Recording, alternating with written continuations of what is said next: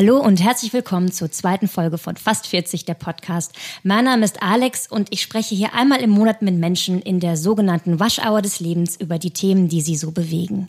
Und diesmal geht es um ein Thema, das klingt so wahnsinnig privat und ist doch so unglaublich politisch. Es geht um Kinderlosigkeit. Fast vierzig und kinderlos, darüber werden wir also heute sprechen. Sprich, wie ist es eigentlich, wenn sich um einen herum gefühlt plötzlich alle, wirklich alle in ihre kleinen Familien zurückziehen und Mann oder auch Frau am Wochenende alleine zu Hause sitzt und denkt, niemand hat Zeit für mich, was mache ich denn jetzt?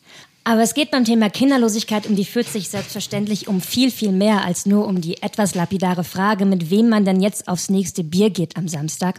Und das wissen auch die drei Menschen, die heute Abend hier in mein Wohnzimmer gekommen sind. Und damit begrüße ich ganz herzlich Nike, fünfundvierzig Jahre aus Köln. Du arbeitest in der Hochschulverwaltung und du bist Single und deswegen gerne und auch viel unterwegs. Und du hast keine Kinder. Ganz genau, das ist richtig. Hallo. Hallo.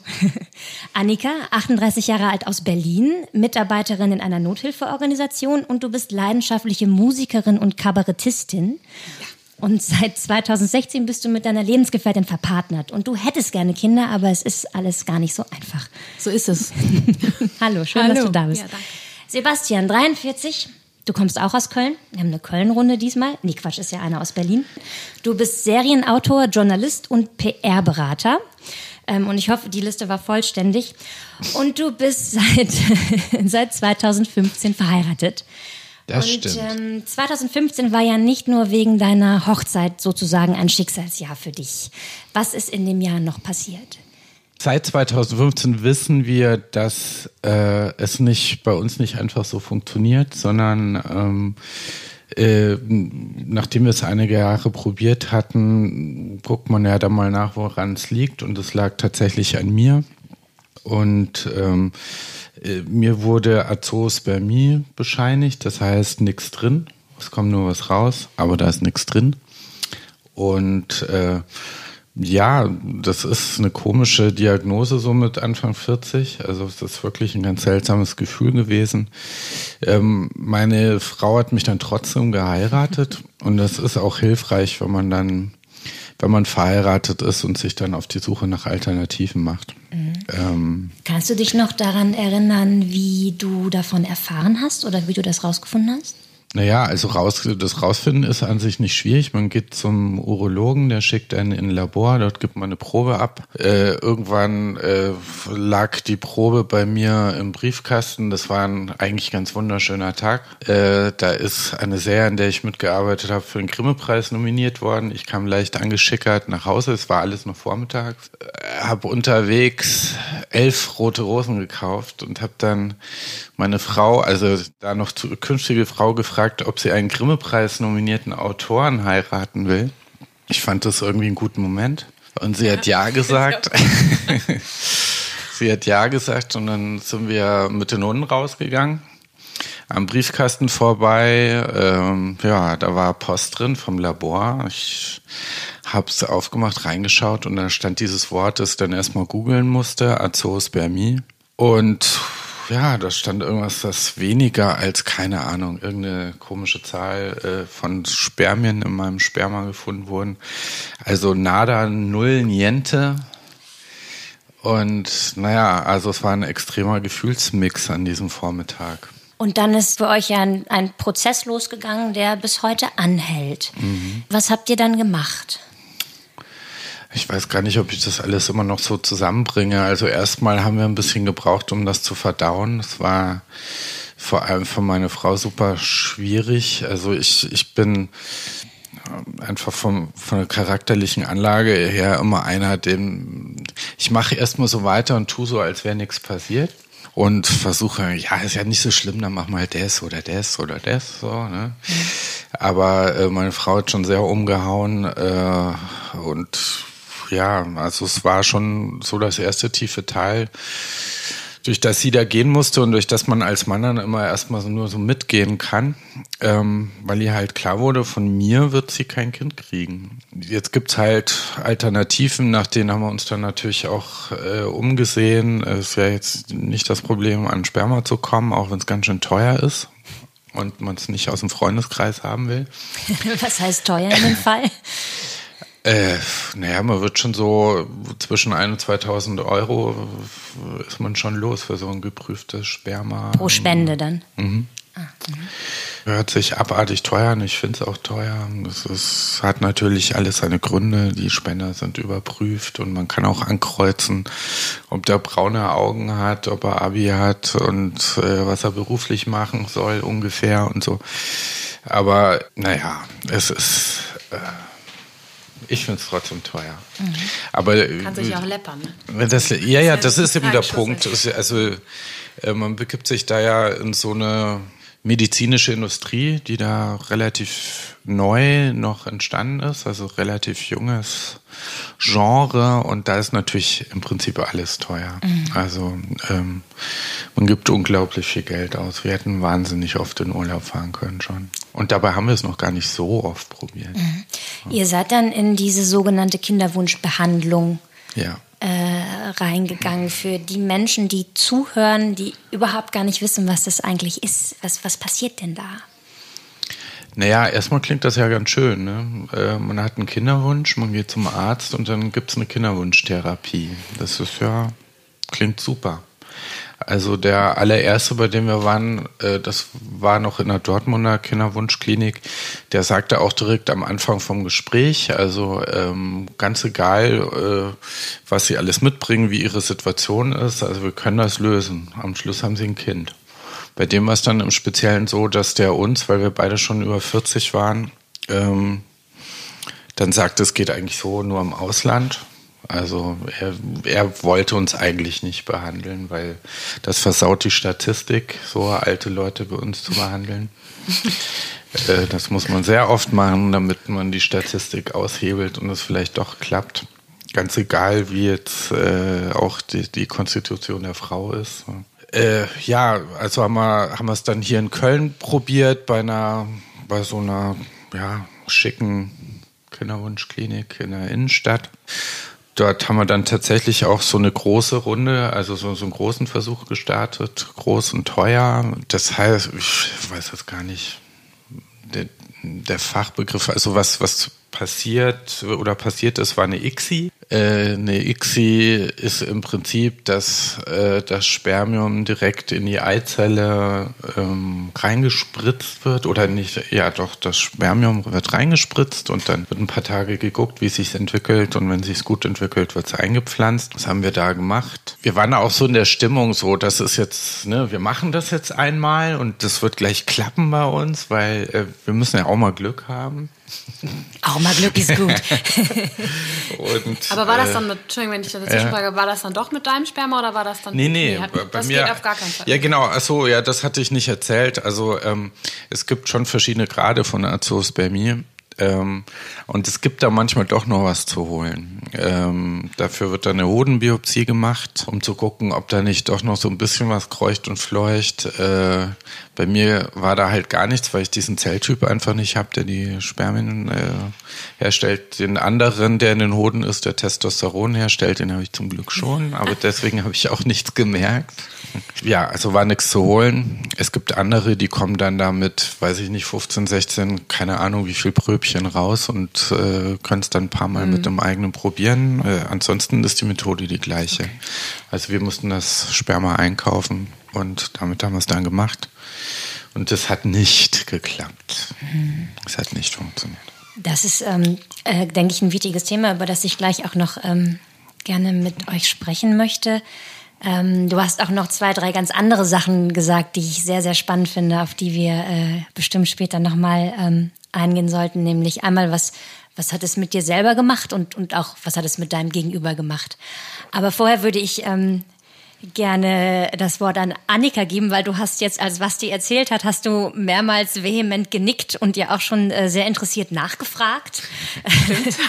ähm, wie, wie würdest du deine Situation beschreiben? Du bist ja im Prinzip, vielleicht kann man das sagen, du bist ja tatsächlich Teil einer kleinen Kulturrevolution sozusagen. Du bist ähm, okay. mit deiner Frau verpartnert. Das ist in Deutschland ja noch gar nicht so lange legal, wenn man sich überlegt, weniger als zwanzig Jahre. Seitdem sind die äh, Rechte von homosexuellen Partnerschaften sukzessive immer mehr angeglichen worden. Mhm. Ähm, ähm, bis jetzt zuletzt zu Homo-Ehe. Und ähm, du bist verpartnert, nicht verheiratet? Genau, das Upgrade steht noch an. Das Upgrade steht noch an.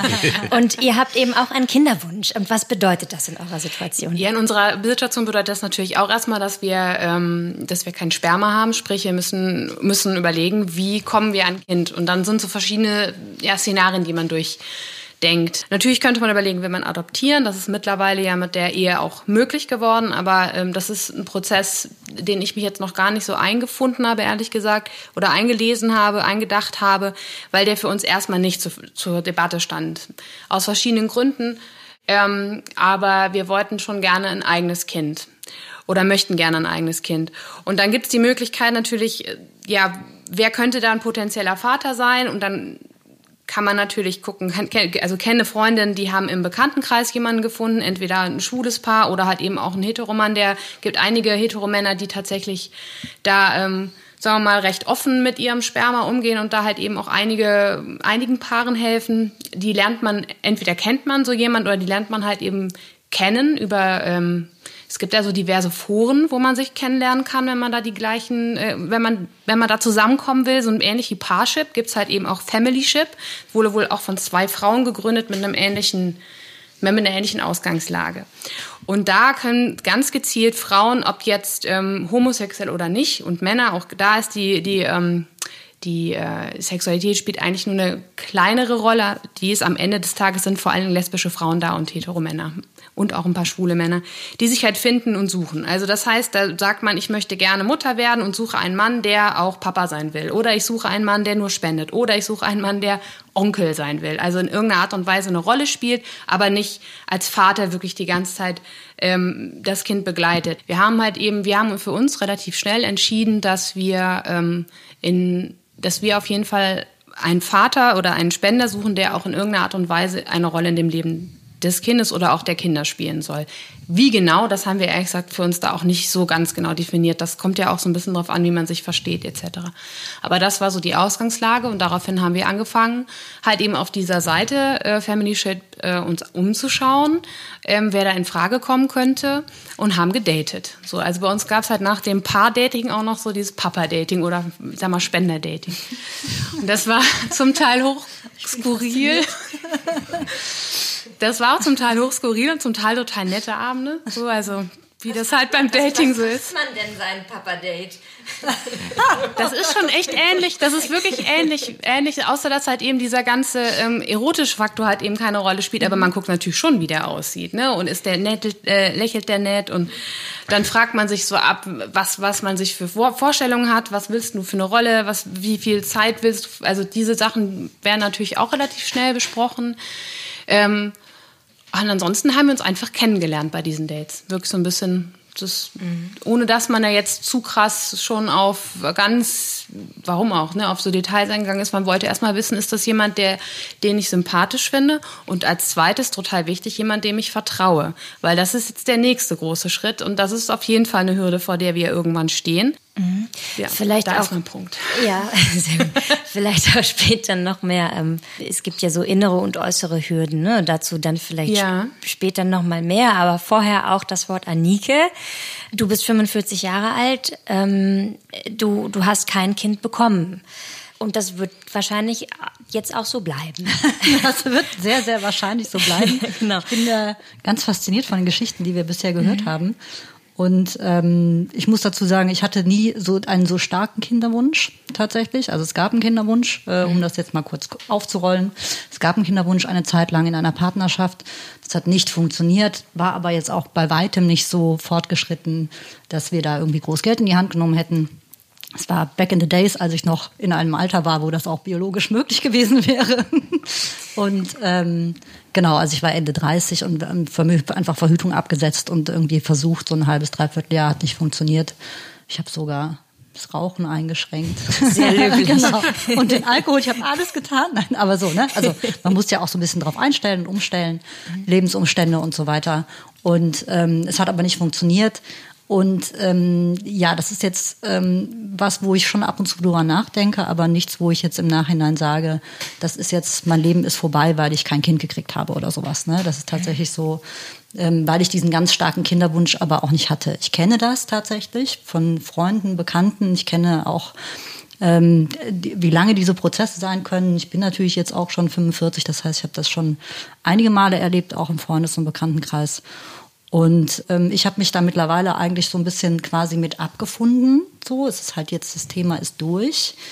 Aber ich habe mir nie so ganz bewusst irgendwie, dass ich mich mal hingesetzt hätte und gedacht habe, so, was ist denn jetzt eigentlich mit deinem Kinderwunsch? Machst du da jetzt noch oder nicht? Ich finde es halt nicht so dramatisch. Ich kann mir zum Beispiel eine Partnerschaft mit einem, äh, mit einem, äh, mit einem jemanden vorstellen, der schon Kinder hat. Das sind so Sachen, das, das würde ich zum Beispiel nie ausschließen oder so. Ich, gebe das, ich glaube, das gibt's auch.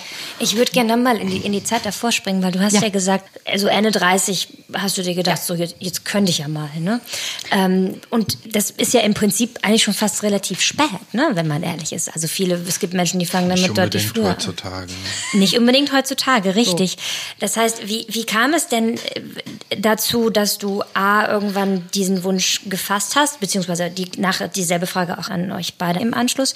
Und ähm, was hat dich vorher davon abgehalten oder abgelenkt, dass du dir gar nicht gedacht hast, mhm. so hey, ich äh, würde jetzt gerne mal. Ja, das ist, also das ist tatsächlich, ähm, ich finde, das finde ich auch ganz relativ interessant. Ähm, ich habe jetzt ein, zum Beispiel, ne, ich habe einen Hochschulabschluss und diese Dinge. Und ähm, für mich stand erstmal so Studium, Karriere im Vordergrund. Das war völlig klar und da bin ich auch bei weitem nicht die Einzige in meinem Umfeld, die ganz klar gesagt haben, Ähm, nee, also erstmal auch ein bisschen, ne, auch ein bisschen arbeiten gehen, auf eigenen Beinen stehen, selbstständig sein, bevor ich mich an einen Mann binde, bevor ich Kinder kriege und so weiter und so fort. Also das hatte ich tatsächlich auch, ne? Also so bis, bis Mitte zwanzig immer in festen Beziehungen, dann so zehn Jahre durchaus auch ausgetobt, kann ich nicht anders sagen, ne? Irgendwie der klassische Großstadtsingle. Und ähm, das war auch eine wirklich wunderbare Zeit, die ich nicht missen möchte. Und da ging es halt um Karriere, ne? Also es ging ganz viel um Arbeiten und war da auch ganz erfüllt von. Das ist halt, mir hat da nichts gefehlt. Und irgendwann in den dreißigern, finde ich, wechselt das dann irgendwann. Und dann ähm, kam die Geburt meines Neffen. Also mein Neffe kam auf die Welt und ich hatte vorher, ich bin jetzt nicht so die Frau, die so in jeden Kinderwagen reinguckt, ne? Und immer sofort ausrastet bei jedem Baby, was sie sieht. So, sondern es ist so, ja, schön.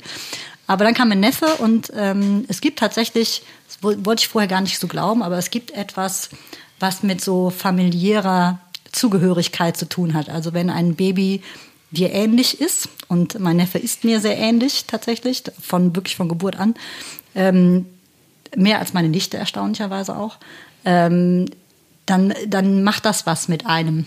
Und vielleicht macht das auch was mit Frauen.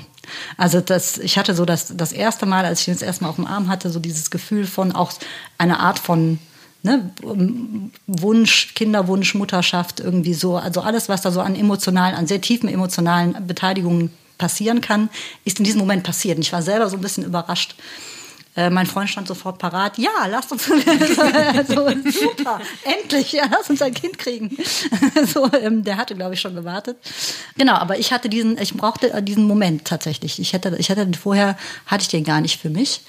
Und ähm, ja, da war ich dann eben, das ist jetzt zehn Jahre her, ne? Und äh, war ich dann eben schon Mitte dreißig. Ich muss dann auch erstmal nochmal überlegen, äh, will ich das jetzt wirklich und so. Das ist auch keine, finde ich, keine Entscheidung, die man oder die man von heute auf morgen treffen sollte. Ne? Also zumindest sollte man sich ein bisschen Gedanken drüber machen und auch so ein bisschen im Vorfeld drüber nachdenken. Gut, wenn das dann irgendwie passiert, dann passiert es, dann macht man es, glaube ich, auch. Ähm, aber ähm, genau, das äh, kann man ja heutzutage durch alle möglichen Möglichkeiten, die wir haben, Verhütung und so weiter. Eigentlich haben das die Paare ja in der Hand oder die Frauen in der Hand irgendwie, mehr oder weniger. Ähm, erstmal zu entscheiden, ähm, ob sie eben verhüten wollen oder nicht, ne, oder wie. Und als du dann so gemerkt hast, hui, das klappt irgendwie nicht. Ähm, ich meine, du hast jetzt eben einmal den komplett zusammen, also das Fazit schon gezogen, dass du quasi dich damit arrangiert hast, aber ja, ist man dann vielleicht auch erstmal erschrocken oder denkt man sich dann sowas wie, hu, hätte ich das mal ein bisschen früher angepackt oder? Ähm, ach, das ist, das finde ich schwierig. Es gibt nicht so den Punkt, wo man sagt, jetzt ist es vorbei. Mhm. Ich finde, es gibt so immer mal wieder Situationen, Momente, wo man denkt so, ach Mensch, ne? Ähm, was wäre wenn und so. Das finde ich aber ist eine, immer eine schlechte Option tatsächlich, weil ähm, Es, es ist nun mal nicht so und ich bin so jemand, ich gucke halt nicht nach hinten, ich gucke immer nach vorne. Ich muss das irgendwie so, ich versuche mit dem, ne, irgendwie glücklich ist, wer das vergisst, was doch nicht mehr zu ändern ist. Mhm. So, ne? Also es ist irgendwie, es gibt einfach so Dinge, man muss es dann auch irgendwann loslassen. Also wenn irgendwann war ich an dem Punkt und es, der ist gar nicht so bewusst gekommen, wo ich gesagt habe, naja, jetzt ist aber auch, jetzt lass es halt, let, let it go. Es ist so, es hat nicht sollen sein. Das hat auch natürlich was mit danach folgenden Partnerschaften und so weiter zu tun. Für mich korreliert Kinderwunsch und Partnerschaft tatsächlich auch. Und dann war es halt irgendwann durch und es ist so, es ist halt einfach so, wie es ist. Es hat so beide Anteile und ich finde, es darf so, jetzt ganz psychologisch gesprochen, es darf so beides sein. So, ne? Es darf eine Trauer da sein, dass es nicht ist, ne? Und immer mal auch wieder so dieses, ach, das wäre jetzt schon schön gewesen, aber auch so dieses, okay, ich kann mich daran jetzt nicht festhalten, ich muss es gehen lassen, ich muss es loslassen, es hat halt nicht sollen sein, es ist nicht passiert.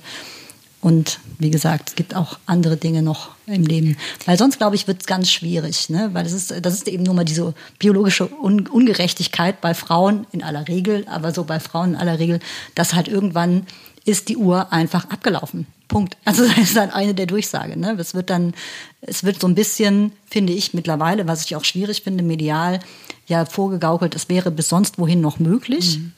Ne, so, ah, dann fährst du ins Ausland und dann machst du so, ne, Fruchtbarkeitsbehandlung, gar kein Problem, hör mal, was weiß ich, Madonna hat mit neunundvierzig oder neunundsechzig oder neunundachtzig, mir scheißegal, noch ein Kind gekriegt, so, ne, völliger Humbug alles, ne, das sind einfach, das sind hochgrad, das sind schwierige hormonelle Therapien, die machen was mit dir als Frau, die machen was, das sind wirklich Eingriffe in den eigenen Körper, wirklich krasse Eingriffe und das sind so Sachen, pff. Also ich finde, also wie, ich finde diese mediale Darstellung auch von ähm, Fruchtbarkeit bis zum Ende aller Tage finde ich sehr schwierig. Ich habe für mich damit abgeschlossen, schon so mit zweiundvierzig oder so, einundvierzig, zweiundvierzig habe ich dann gedacht, so, das war's jetzt. Mhm. Ne? Das wird der Kölsche. äh, Sebastian, du hast ähm, eingangs dazu was ganz Interessantes gesagt, was, was mir aufgefallen ist. Du hast gesagt, als ihr diesen Brief bekommen habt, wo halt drin stand, dass zwar was rauskommt, aber es ist nichts drin, so hast du es, glaube ich, formuliert, dass danach deine, deine Frau durch ein richtig tiefes Tal gegangen bist und du irgendwie mit, da so mitgezogen hast. Hat es dich denn persönlich erstmal gar nicht getroffen? Weil im Prinzip hast du ja, hast du ja diese, in Anführungszeichen, Diagnose bekommen damals. Naja, das war damals alles schon nicht mehr so, so eindeutig in, in mir drin irgendwie. Also zum einen diesen Satz, äh, ja, wenn ich keine Kinder kriege, ist mein Leben ja nicht verpfuscht oder so. Also so ähnlich wie du es gerade gesagt hast, hatte ich original auch erstmal als Reaktion im Kopf. Dann bin ich an sich tatsächlich so gestrickt, dass äh, wenn mir was passiert oder so, dass es immer relativ lang dauert, bis bei mir auch so gefühlsmäßig ankommt oder bis ich es akzeptiere, dass äh, mir jetzt was Schlechtes passiert ist und das jetzt auch mal echt scheiße ist. Ähm, das ist jetzt generell so. Ähm, ich habe da einfach eine extrem lange Leitung, wenn es um Gefühle geht. Und ähm, Und dann war ich ja zu dem Zeitpunkt vierzig, einundvierzig sowas. Ähm, wir waren zwei, drei Jahre zusammen. Und bevor wir zusammengekommen sind, hatte ich ja auch schon ein paar längere Beziehungen hinter mir. Und das hat, ist ja nie, ich hatte keine Kinder bis dahin. Und ich habe irgendwie so mit Mitte, Ende dreißig, als ich nochmal Single war, zweieinhalb Jahre lang, schon irgendwie mich gewundert, dass ich noch keine Kinder habe, weil es war für mich immer so eine Selbstverständlichkeit. Ich bin mit zwei Geschwistern aufgewachsen und ich habe das nie hinterfragt, dass ich mal Kinder haben werde, völlig klar. Weil auch es durchaus immer mal wieder drauf ankommen lassen, dann nie den Schluss gezogen, ne? Also der, der wurde halt erst, warum ich dann keine hatte, das hatte tatsächlich dann körperliche Ursachen, aber mit Mitte, Ende dreißig wusste ich das noch nicht und habe mich gefragt, naja, so wie du bisher gelebt hast und so, vielleicht ist es dir ja einfach auch nicht so wichtig. Vielleicht willst du ja gar nicht so sehr Kinder haben, weil eigentlich ist dein Leben bisher ja ganz interessant gewesen, ne? Das ist manchmal ein bisschen schade, aber mhm. ja. Ähm, und dann kam diese Diagnose sozusagen on top. Und ich glaube, ich selber wäre wär so weitergelaufen wie, wie du, Nike, ne? Ich wäre so, ich glaube, ich hätte mich dann auch damit abgefunden. Ich bin ja auch nicht Fußballprofi geworden. Das hat mit der Band hat es auch nicht geklappt. Das ist noch möglich, im Gegensatz dazu, das wäre noch möglich. Ja, also irgendwo, man hätte es so als Enttäuschung irgendwo hingepackt, glaube ich. Ähm, aber da war dann schon ein anderer Zug dahinter von meiner Frau. Also da ist wirklich der Kinderwunsch so eine, so eine Naturgewalt. Das musste ich auch dann erstmal begreifen, ne? Das ist so ein... Ja, also was das, was das für eine, für eine Kraft entwickelt, gerade, gerade weil sie ja auch kein Mensch ist, der so seinen Willen immer so durchdrückt und so und, und sich immer so im Mittelpunkt stellen würde. Aber da gab es keine zwei Alternativen, ne? Also da war klar, naja, gut, also da müssen wir es irgendwie anders mhm. probieren. Und insofern bin ich da eine Weile auch erstmal so hinterhergerannt und es ging gar nicht so sehr um, um meine Gefühle, sondern tatsächlich um das, was sie will. Und das war, das, das klingt jetzt so, als wäre ich zu kurz gekommen, ne? Ähm, will ich damit gar nicht sagen, sondern da ist, ist ein, ein übermächtiger Kinderwunsch einfach da und irgendwie kann man gar nicht anders, weil wenn man dann seinen Partner liebt, als sich dem, dem zu beugen und versuchen, den irgendwie wahrzumachen. Mhm. Vielleicht an, äh, an, an euch beide die Frage, Sebastian und auch Annika. Ähm, so eine Behandlung ist ja auch, oder so eine Suche slash Behandlung ist ja auch Stress, ne? Was macht das denn dann mit so einer Beziehung? Also wie viel Raum nimmt das plötzlich ein und wie, wie dominant wird das Thema im Alltag? Also wie schwer wiegt dann der Kinderwunsch in Zeiten, wo man vielleicht normalerweise einfach sich eine Flasche Wein aufgemacht hätte und sich gedacht hätte, so, jo, komm, jetzt fahren wir irgendwie mal in den Park und trinken was Nettes. Ja, Wein so. Trinken ist dann zum Beispiel ja, schwierig. Ja, ist dann vorbei, genau. Soll ich zuerst? Ja. Ähm, also wir haben uns dann äh, tatsächlich, wir sind jetzt auch in diesem Prozess, in diesem kind, dieser Kinderwunschklinik, also deswegen konnte ich eben auch so nicken, was du da alles gesagt hast. Und das ist schon, ähm, ich glaube, das gilt aber egal, ob man jetzt Kinderwunsch oder äh, Klinik hat oder halt eben quasi es auf andere Art und Weise versucht und es klappt nicht sofort. Ich glaube, das kann wahnsinnig ähm, Platz einnehmen, je nachdem wie...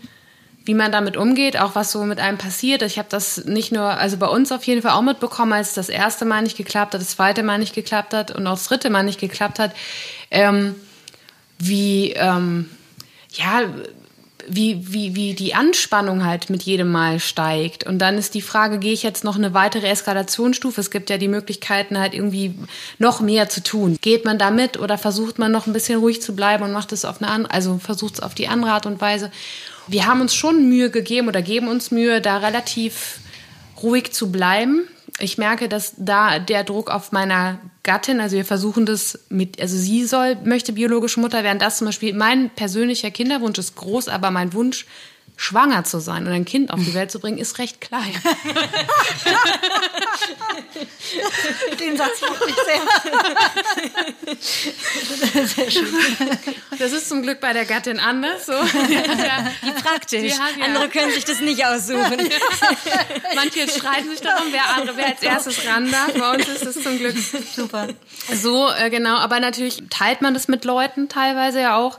Die merkt man auch, wissen nicht so richtig, soll ich jetzt fragen, soll ich nicht fragen? Weil wenn sie zu oft fragen, nervt einen das ja auch, setzt einen wieder unter Druck. Wenn sie nicht fragen, hat man das Gefühl, es interessiert sie nicht.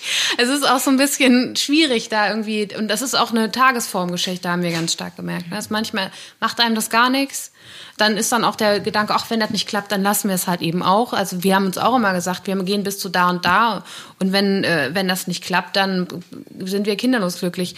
Die Grenzen haben sich allerdings auch durchaus verschoben. Ich glaube, manche Beziehungen tragen das halt und ich kann mir auch gut vorstellen, dass manche Beziehungen es halt eben nicht tragen, dass das irgendeinem dann zu viel wird an irgendeiner Stelle oder zu wenig ist. Wie reagiert denn euer Umfeld auf eure jeweilige Situation? Nike, vielleicht fangen wir mit dir an. Du, ähm, wie oft hörst du den Satz, ah ja, ein Leben ohne Kinder ist ja ein unvollständiges Leben?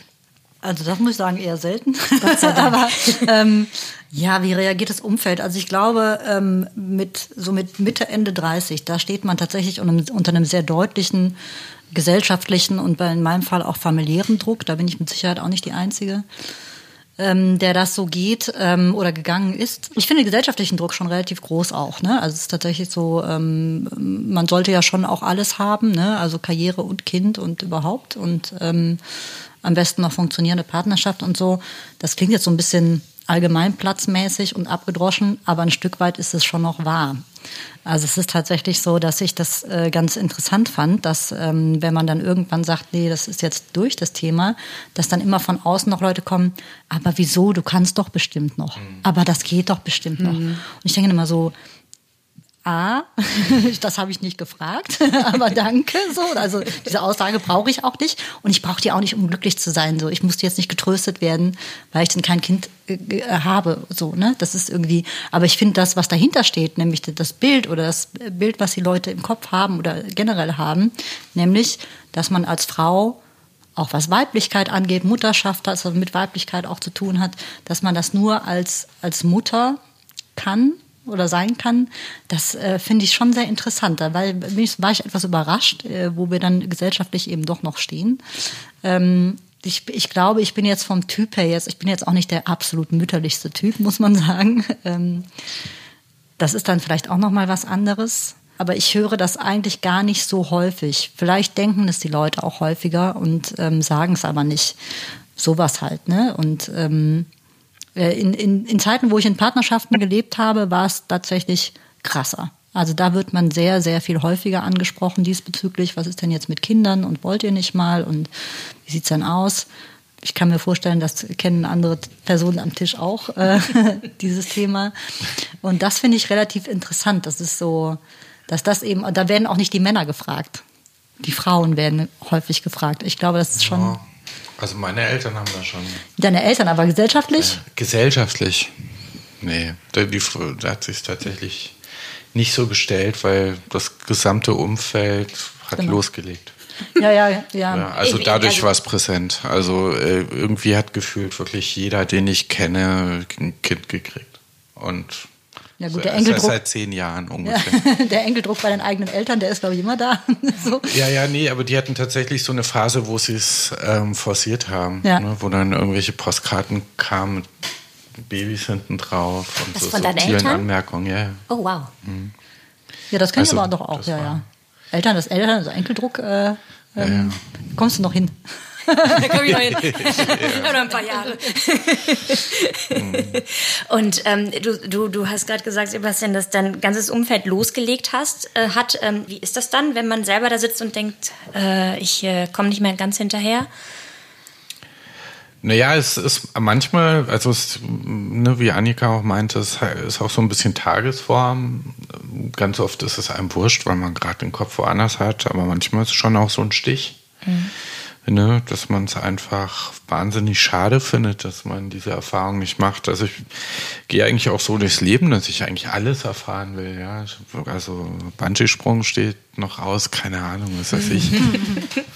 Bundeskanzler muss ich auch noch werden. Also nee, irgendwie will man ja doch alles mal äh, mitmachen. Und das ist schon eine elementare Erfahrung natürlich, Papa zu sein. Wie reagieren denn deine, äh, deine Freunde, wenn sie von deiner Situation mitbekommen? Also so ganz allgemein gesagt äh, ist die Erfahrung schon die, dass Leute, die es nicht betrifft, die es nicht kennen, es auch nicht verstehen.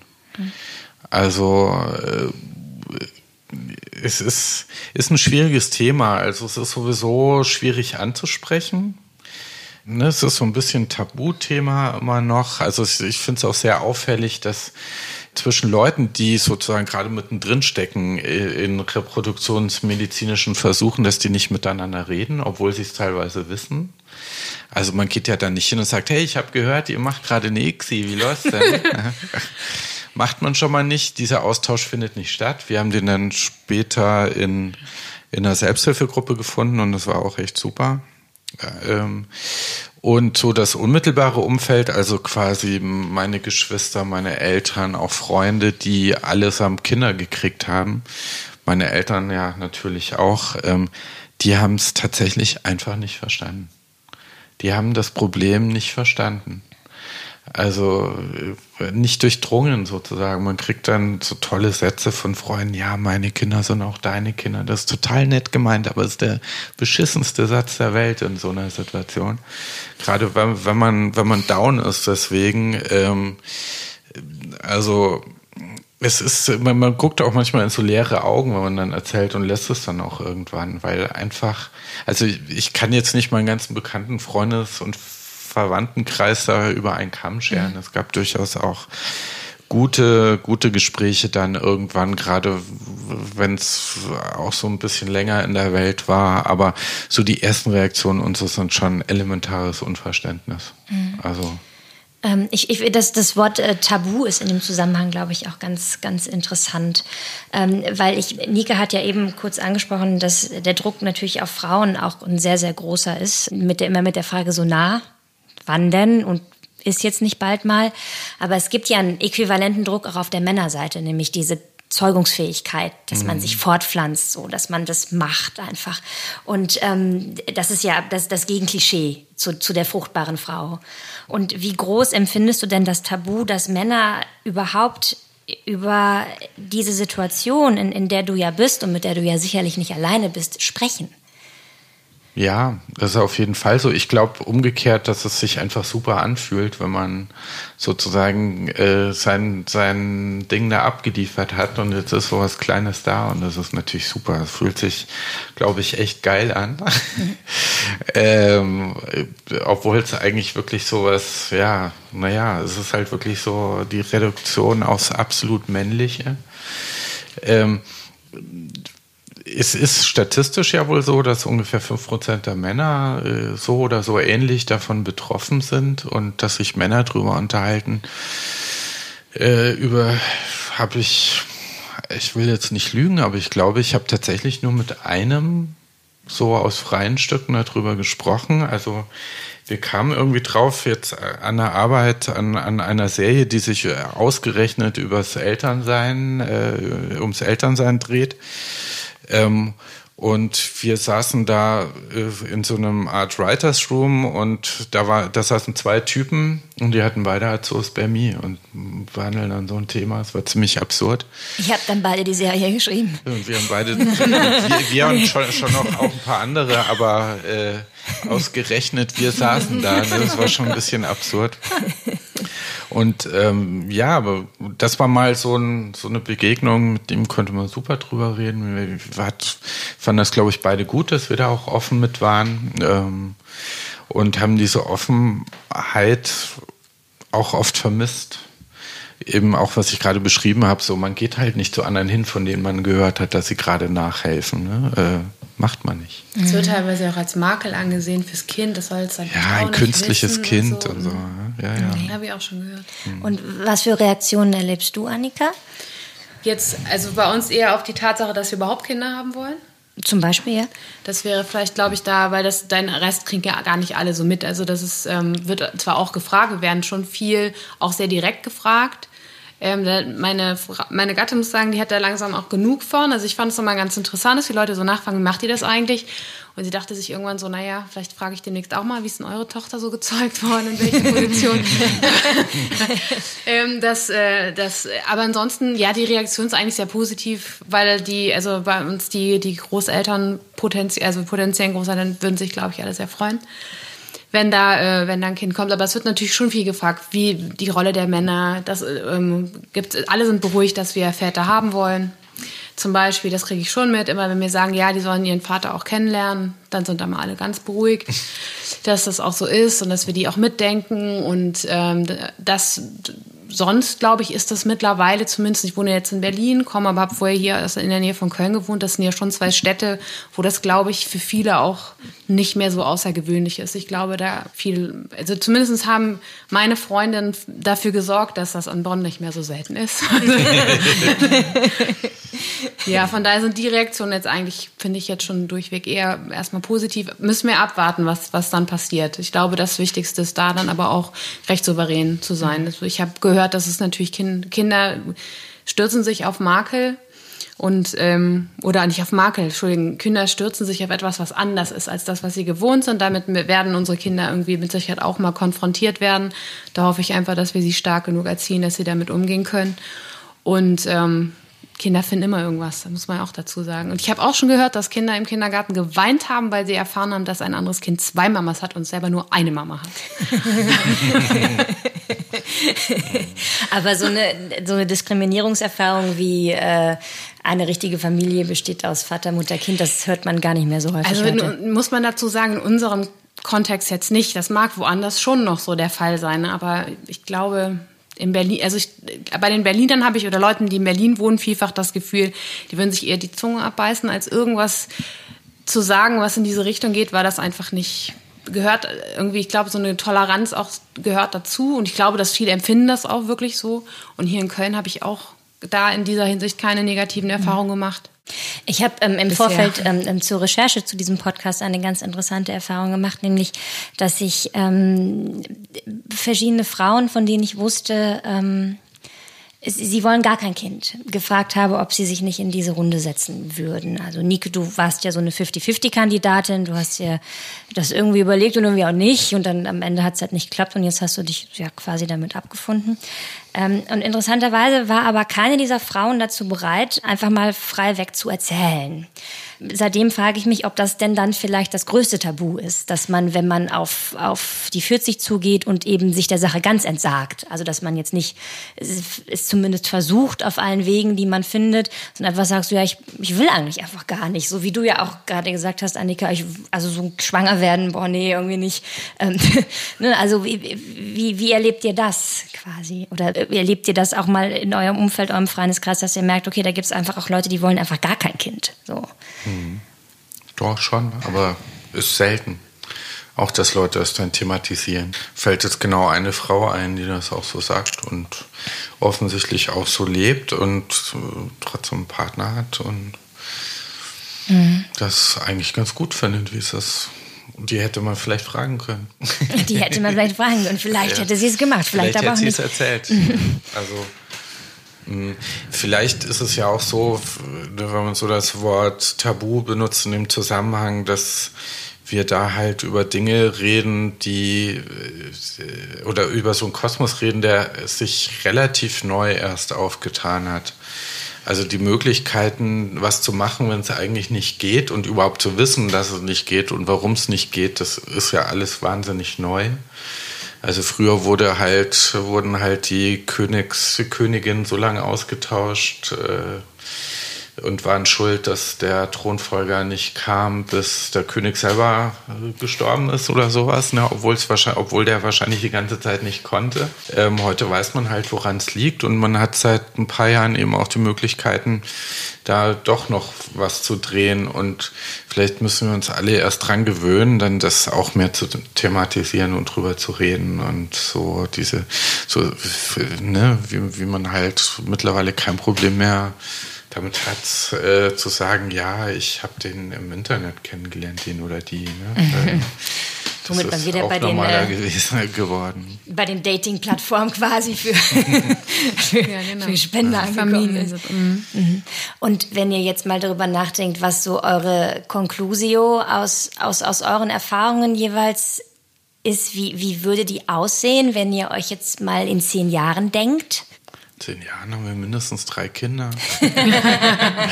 Keine Ahnung. Die, die, die, ähm, ja, äh, ne, es ist ja jetzt nicht nur das große Leid und das große Elend. Also wir, wir träumen manchmal auch und machen Witze drüber und ähm, fände es natürlich geil, wenn es jetzt doch noch klappt. Wenn Zwillinge rauskämen, dann hätte man sozusagen in einem Rutsch erledigt und äh, Und es wird einfach passen, ne? Mhm. Ähm, es wird sozusagen die, die absolute Übererfüllung des Wunsches. Ähm, aber klar, ne, wir sind jetzt beide Mitte vierziger inzwischen schon und ähm, müssen eigentlich auch davon ausgehen, auch ne, ganz, ganz egal wie, also die Konstitution meiner Frau ist super und eigentlich geht da noch alles, ne? Aber äh, ja, statistisch gesehen gibt es ja nichts mehr. Und deswegen, keine Ahnung, in zehn Jahren sind wir vielleicht, wenn das nicht geklappt hat, viel gereist, wahnsinnig belesen. Ich weiß gar nicht, was wir mit der ganzen Kohle machen sollen, die jetzt übrig ist. ähm, vielleicht einfach mal weniger arbeiten, sowas. Aber es gibt jetzt keinen Plan B. Also ich möchte erstmal einleiten mit, ich wünsche dir das sehr, dass das klappt noch. Danke. Also ich finde es, ähm, ich glaube, du würdest, also ich kenne jetzt deine Partnerin nicht, aber ich glaube, du würdest ein sehr, gut, ein sehr guter Vater sein. Das habe ich tatsächlich, das höre ich, also es komisch, dass du jetzt aus dem Gespräch da drauf kommst, aber das habe ich immer schon gesagt gekriegt. Ja. Das ist ja auch so, das, so das Gefühl, macht die Fallhöhe, ne? Ja, noch, noch ja, ja. höher. Gut, ne? das, das wollte ich damit gar nicht, aber so, ne? Nee, nee. Ist so, ich wünsche dir das auf jeden Fall sehr, danke, von Herzen, wirklich. Ja. Dir natürlich auch, oder euch, um Gottes Willen. Also es ist so, ähm, man braucht viel, viel Mut, äh, überhaupt auch diese Wege zu gehen. Ne? Also was das eben, was jetzt gerade gesagt, was machen wir mit dem ganzen Geld? Erstmal hat das ja eine Stange Geld gekostet auch, ne? Also ihr habt ja erstmal massiv viel Geld in die Hand genommen auch, ne? Und ähm, man richtet ja sehr viel daraus, darauf aus, glaube ich, oder? Dass irgendwie, dass man diese Dinge auch planen muss. Derjenige, der die, der das macht, der das medizinisch mit sich machen lässt, auch planen muss und so weiter, ne? Also es ist ja irgendwie... Ja, für diejenigen, die tatsächlich die Hormone nehmen, ist das mhm. schon sehr herausfordernd. So, genau, ne? Das ist ja irgendwie auch... Für die anderen nur so zweite Hand dann. Naja, aber du bist natürlich, ja. du bist der Partner, der das begleitet und so, der das mitträgt. Das ist nicht leicht, glaube ich. Also es ist echt irgendwie... Ich bewundere das schon sehr. Also es ist so, mir hat da vielleicht auch ein Stück weit der Mut gefehlt, muss ich ganz ehrlich sagen. Das ist auch vielleicht auch Teil meines Fazits, dass ich ähm, das natürlich in meinem Umfeld auch erlebt habe, aber ich hatte... ganz klassisch die Eier nicht dafür, so, ne, das zu machen. So, ne? Also ich war naja, nicht bereit. Die, die also, einen nehmen L S D, die anderen nicht. Ne? Also es ist, ist schon so eine, also ich habe es so empfunden, ohne dass ich die selber genommen habe, aber so auf einer Hormonte- Hormontherapie sein, das ist ein krasser, eine krasse, ein krasser Trip, ja. den man da macht. Ja. Also gibt einen ganz tollen Film, achtundzwanzig Tage heißt hier, mhm. kennt ihr wahrscheinlich, ne? Ähm, Die, wo man das ganz gut so miterlebt, so, was die da, was eine Frau da so mhm.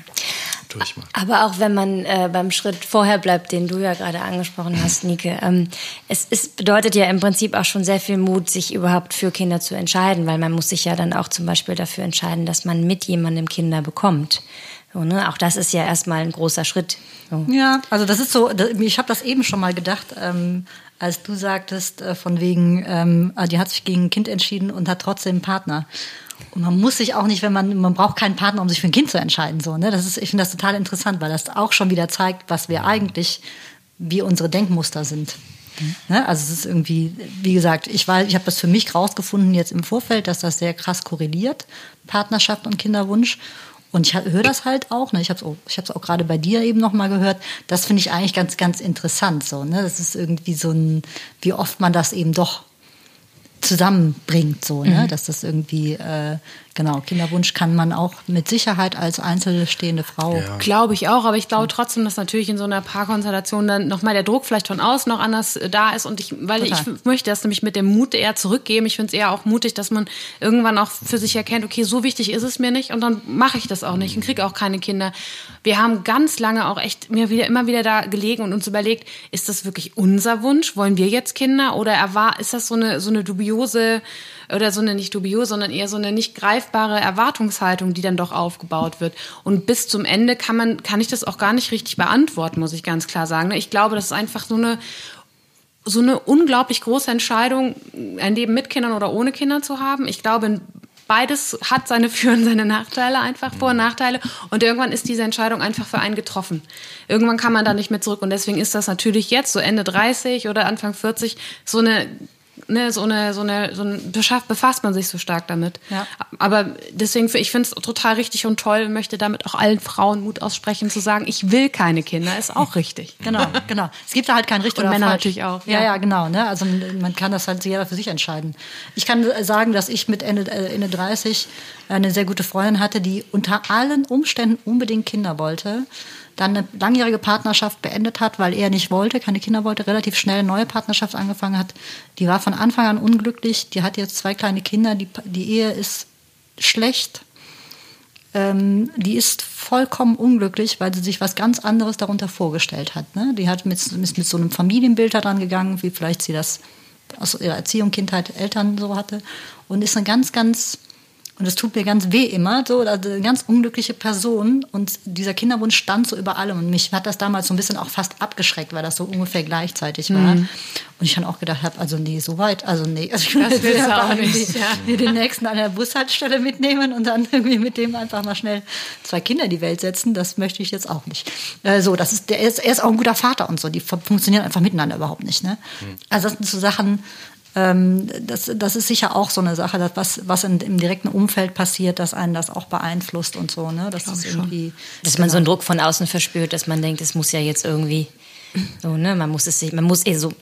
Ich glaube, bei Frauen ist es tatsächlich auch dann das Alter. Das hast du ja, glaube ich, ja, eben ja. auch gesagt, äh, Annika, dass man irgendwie denkt, ich muss es jetzt entscheiden, weil irgendwann kann ich es nicht mehr entscheiden. Genau, das so. Ist natürlich ein anderer Druck, der auf uns Frauen oder auf Frauen lastet. Wobei ich auch Männer kenne, die sagen, ich möchte auch nicht mit sechzig, auch wenn ich könnte, mhm. so Vater werden. Mhm. Ne? Das ist auch irgendwo, glaube ich, eine immer realistischere Einschätzung. Wann vielleicht auch ein, oh Gott, das ist immer so schlimm, wenn man irgendwas, irgend so eine Meinung ausposaunt. Und dann gibt es natürlich Leute, die da das Gegenteil ganz wunderbar leben. Aber für viele, glaube ich, ist es schon schön, bis zum gewissen Zeitpunkt Eltern zu werden. Mhm. Ja, und man darf, glaube ich, nicht vergessen, dass äh, tatsächlich es nicht nur Männer gibt, die äh, tatsächlich zeugungsunfähig sind, sondern dass es äh, auch Männer eben diese berühmte biologische Uhr haben. Da sprechen halt nur sehr wenige drüber. Ja, das ist ja vielen gar nicht so bewusst, dass es die bei Männern tatsächlich auch gibt.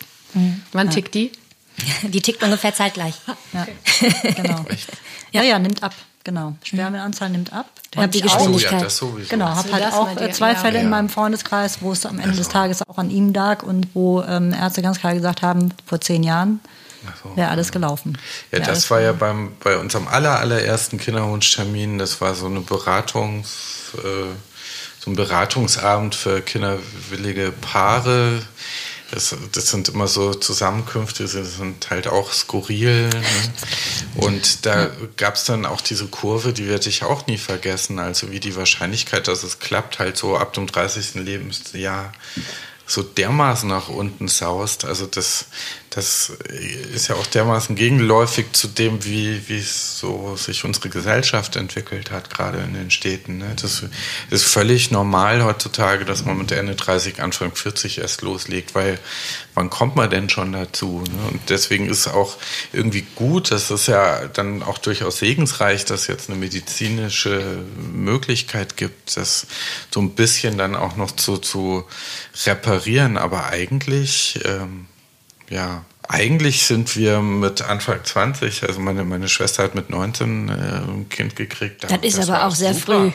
Ja, aber rein körperlich top. Genau. Ne? Biologisch, also da, das perfekte biologisch Alter. Spitze, Spitze, ja. Spitzenalter, um ein ja. Kind zu kriegen. Ähm, besser ja. wird es eigentlich nicht mehr. Ja, aber dann ist natürlich auch die Frage, jetzt ist neunzehn, also ich muss persönlich sagen, ich finde neunzehn sehr früh, ähm, weil man ja auch selber noch ein Leben vor sich hat, dass man vielleicht erstmal leben möchte, bevor man dann... Absolut, ähm, auf die Diskussion wollte ich gar nicht raus. Genau. Ne? Das ist einfach und, so die, die Biologie und ähm, die ja, menschlichen Bedürfnisse und auch wie sich Gesellschaft entwickelt hat und so, das passt halt alles immer mhm. schlechter zusammen. Genau. Aber muss sich dann an der Gesellschaft was ändern, dass Menschen eher die Gelegenheit bekommen, überhaupt früher anzufangen und kein schlechtes Gewissen zu haben oder zu denken, sie verbauen sich dadurch was oder sie können Dinge nicht mehr machen, die ihnen wichtig sind? Ich finde das schon schwierig, wenn, wenn man überlegt, dass sich gesellschaftlich genau was ändert, wie du gerade das beschrieben hast. Und eigentlich muss man ab fünfunddreißig sind es Risikoschwangerschaften, auch wenn die Frauen gesund gelebt haben und Sport gemacht haben und noch top aussehen wie fünfundzwanzig. Ist es wie wir alle hier am Tisch, was ihr nicht sehen ja, könnt. Ja, es ist trotzdem ab fünfundzwanzig, fünfunddreißig eine Risikoschwangerschaft. Wobei ich Punkt. gehört habe, dass das alte Zahlen sind und dass man es eigentlich ein bisschen nach oben korrigieren genau, müsste. Genau, aber das ist jetzt genau das Ding. Und dann, dann werden nämlich dann werden Zahlen korrigiert, dann gibt es eine medizinische Entwicklung, die dazu führt, dass Menschen länger zeugungsfähig sind, wo die teuer ist, die eine Ein- also ein Eingriff im Körper, das ist ja auch relativ pervertiert, so dass man halt denkt, okay, gesellschaftlich irgendwie ähm, verändert sich was und was brauchen wir dann? Wir brauchen keine gesellschaftliche Veränderung, wir machen eine medizinische Veränderung. So, ne? Wir gucken, dass es dann medizinisch irgendwie gemacht werden kann, dass da irgendwo, wo die Lücke entsteht, weil die entsteht ja definitiv, mhm. dass die irgendwie medizinisch dann aufgefüllt wird. Das ist ja, ich finde das schon eigentlich relativ pervertiert. Statt zu sagen, wie wäre es denn, wenn wir irgendwie mal drüber nachdenken, äh, es interessanter zu machen mit Mitte zwanzig oder um die dreißig ähm, eben wieder Kinder zu kriegen. So. Mhm. Also das ist irgendwie, ich finde das total schwierig, dass, also, ne, ich, ich finde ich schwierig, dass das. Ähm Was hat es denn für euch uninteressant gemacht, mit fünfundzwanzig bis dreißig Kinder zu kriegen? Beziehungsweise, Sebastian, bei dir wäre es im Prinzip ja auch dann nicht möglich gewesen, wenn ich das richtig verstanden habe. Ja, gut, aber, aber das wusste ich ja. Das wusstest du ja nicht, genau. Ja. Also es war ja nicht uninteressant, das war einfach kein Thema. Ja, ich hätte aber auch mit dem, dem Alter kein Kind erziehen wollen, ganz ehrlich nicht. Wäre noch nicht so weit gewesen. Also jetzt habe ich immer noch nicht das Gefühl, dass ich so weit bin, aber doch deutlich eher als damals. Nee, ich glaube, das ist ja dann so, das habe ich eben auch bei meiner Schwester gesehen, die eben super jung war noch. Wenn das Kind da ist, dann verändert sich sowieso alles. Aber du bezahlst ja immer einen Preis. Und der Preis in Frauenzahlen ist ja auch immer meistens noch höher. Keine Frage. Ich meine, meine, meine Schwester war absolut in der Lage, dieses Kind großzuziehen. Also äh, musste ganz viel helfen, was weiß ich, ne? Sie mhm. hat auch garantiert einen Preis bezahlt, ähm, aber das meine ich nicht, ne? Also man kann das dann irgendwie, glaube ich schon. Also natürlich hätten wir mit Mitte zwanzig Kinder kriegen können, warum denn nicht? Wir waren erwachsen. Ja klar, man, das, so habe ich die Frage nicht verstanden, weil ich, ich glaube, möglich ist vieles, aber die Frage ist ja ein bisschen, welche Struktur da irgendwie auch da dem Ganzen irgendwie zugrunde liegt. Und ähm, wenn man die Möglichkeit hätte oder wenn die, wenn da viele gesellschaftliche Strukturen anders wären, sodass da zum Beispiel klar wäre, dass man da eine Zeit hat, um sich um Kinder zu kümmern, dann würde man das vielleicht auch machen. Aber jetzt ist es ja im Grunde genommen so, man arbeitet, man versucht sich zu etablieren. Und in dem Moment, wo man denkt, ah, jetzt bin ich irgendwie etabliert oder ja, die nächste Karriereschritt, will ich den wirklich noch gehen, kann ich noch gehen? Hm. Da ist dann so der Punkt, wo man dann sagt, jetzt kann ich Kinder bekommen. Weil mhm. die meisten Frauen, also es geht jetzt, wenn wir jetzt von, sagen wir mal, Akademikerkreisen auch ein bisschen sprechen, sagen die Frauen ja irgendwie auch, ja, ich kann wieder zurück in meinen Job, wenn ich, wenn ich, weil ich jetzt auch fünf oder zehn oder wie lange auch in diesem Bereich gearbeitet habe. Das wird immer noch für mich negativ sein, für meine Karriere, aber nicht so negativ, wie wenn ich das jetzt irgendwie deutlich früher versucht hätte. Mhm. Und da muss ich sagen, aus meinem Bekanntenkreis, meinem Hetero-Bekanntenkreis, habe ich auch das Gefühl, dass es halt immer noch so ist, dass es nicht so pari-pari ist, dass man sich da gemeinsam dann ums Kind kümmert, sondern dann schon viele Frauen deutlicher zurückstecken. Ja.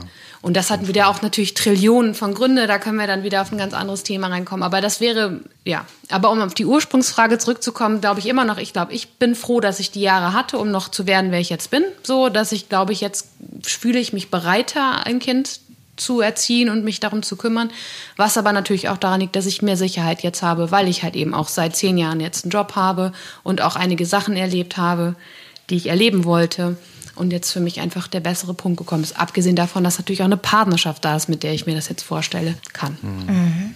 Mhm. Du lächelst so in mich rein, Nike. Äh, ja, ich, hab, ich, ich, ich denke bei solchen Sachen dann immer, also ich habe aus ähnlichen Gründen mit fünfundzwanzig kein Kind gekriegt, ähm, weil ich dann auch gedacht, nee, auch ich muss ja noch was erleben und mich selber noch entwickeln und ich bin noch nicht so weit und so, ne? Also diese Sachen, die dazugehören, diese Angst hätte ich auch bis zum Ende gehabt. Schaffe ich das überhaupt? Kann ich das? Bin ich irgendwie in der Lage, so viel Verantwortung zu übernehmen und so weiter? Ähm, und ich denke dann immer so, ich, ich versuche dann immer so ein bisschen zu reflektieren, von wie viel Egoismus man eigentlich da auch spricht in dem Moment. Also es ist so, es ist schon auch eine hart egoistische Entscheidung zu sagen, ähm, nee, mit fünfundzwanzig ist mir zu früh, ich will noch selber irgendwie, ich will noch was erleben und äh, ich bin, bin, bin ja kein besserer Mensch mit fünfunddreißig. Ich bin ein anderer Mensch oder so, ich habe mehr Erfahrung, aber es ist ja irgendwie... Aber wenn du von Egoismus sprichst, dann müsste man sich ja fragen, was für eine Verpflichtung dazu hat man, denn Kinder zu kriegen. Genau, also das, das wäre ich, ich weiß, dass ich damit sofort einen völlig auch, genau mhm. wie du eben sagtest, ne, man macht sofort einen völlig anderen Kontext mhm. auf auch, ne? Aber für mich, für mich in meiner Wahrnehmung von mir selbst... Und wenn ich darüber nachdenke, Kinderwunsch, ja, nein, wann habe ich es gemacht, wann habe ich es nicht gemacht, wieso habe ich es nicht gemacht, weil das war ja auch die Frage, dann bin ich auch ganz schnell bei, wie egoistisch ähm, ist diese Entscheidung denn eigentlich äh, gewesen auch. Ne? Das ist auch, kann auch, Egoismus kann auch gesund sein, das, ist, das klang jetzt vielleicht so, als wäre das so ein total negativ konnotiert. Es kann auch ein gesunder Egoismus sein oder ein Egoismus im Sinne von, ich muss mich erst entwickeln, um einem Kind gerecht zu werden. Gleichzeitig hast du ja gesagt, deine Schwester mit neunzehn Jahren war durchaus in der Lage, ein Kind zu erziehen. Also ne, ich glaube, man ist das dann auch. Also wenn es dann da ist, dann nimmt man die Situation halt und ist man auch in der Lage, in aller, in aller Regel das auch irgendwie anzunehmen. Aber Aber ich glaube, Egoismus ist da nicht unbedingt eine Kategorie. Ähm, Genauso könnte man ja sagen, Kinderwunsch ist total egoistisch, weil wenn wir was nicht brauchen, sind es noch mehr Menschen auf dem Planeten. Also, das das finde ich ein schlechtes ähm, Argument. Ja, ich glaube, da geht es wirklich drum, ja. Wo ist man gerade und, mhm. und ja, welche Entscheidung trifft man so für sein Leben. Das ist ja immer egoistisch, wenn man so will. Also ähm, und ja, wir leben halt in einer Gesellschaft, wo, wo man mit zwanzig, dreißig einfach äh, irgendwie die, der, ein anderer Druck auch herrscht, bei Frauen noch mehr und man einfach keine Zeit hat zum Kinderkriegen. Also so, so einfach ist das. Ich weiß gar nicht, ob das dann eine egoistische Entscheidung ist. Ähm, in anderen Ländern ist ja nach wie vor so, die müssen dann Kinder kriegen.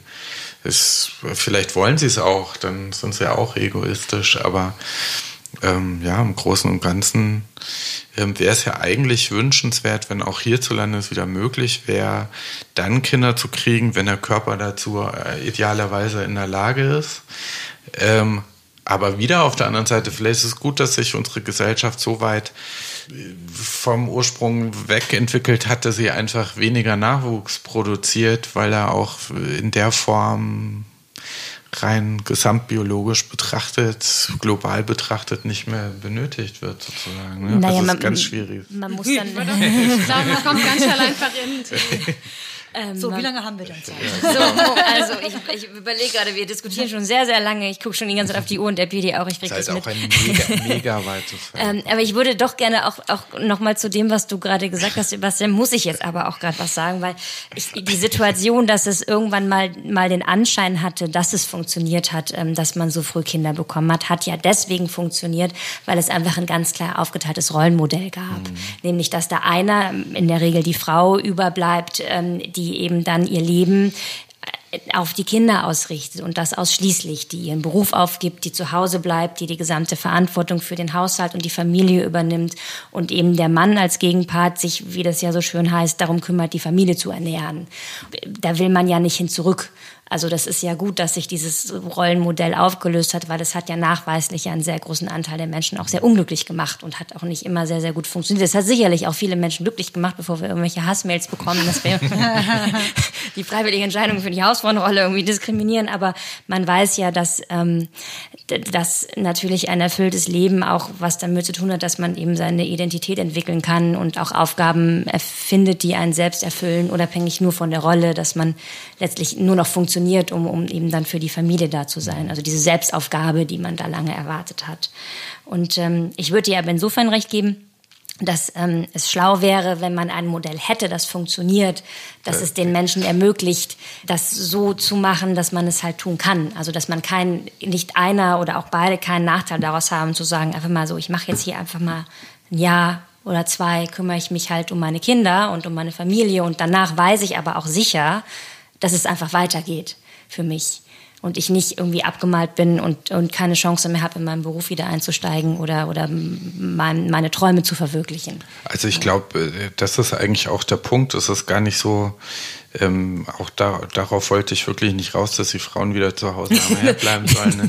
ähm, sondern es gibt keine vernünftigen Antworten drauf. Also unsere Gesellschaft hat das Problem einfach nicht gelöst. Dass man, es ist unmöglich, alles unter einen Hut zu bringen, ähm, gerade für Frauen. Das, ähm, es Es gibt ja, ja, auch ja auch ganz, ja, also wir, wir sollen ja immer alles wollen und alles machen und äh, Erwartungsdruck gibt es eigentlich für alle, ne? Also für, für die, die keine Kinder kriegen, für die, die Kinder kriegen, für die, die Kinder und Karriere und alles unter einen Hut und so, die, die bersten ja auch unter, unter auch ihrem eigenen Erwartungsdruck oft, also ja, keine Ahnung, das ist tatsächlich ein, nicht nur ein eigener Podcast, das sind noch, da müssen noch viele dicke Bücher drüber geschrieben werden. Richtig, da, ja. ähm, also da ist mit Sicherheit unser, unsere Gesellschaft und unser, unser ganzes Gesellschaftsmodell überhaupt nicht dafür gemacht, mhm. dass Menschen sozusagen ihr Glück finden können mit allem, was zum Leben dazugehört.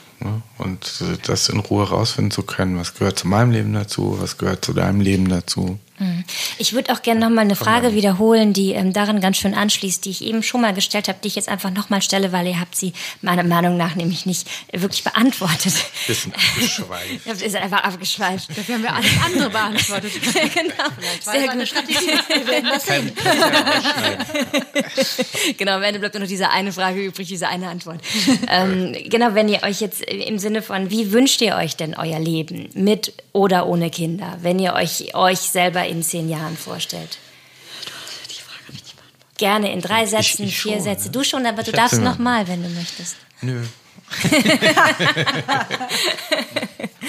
Genau, ich glaube, das Thema war, wohin mit dem ganzen Geld bei Sebastian und wohin will ich reisen? Genau. Nike.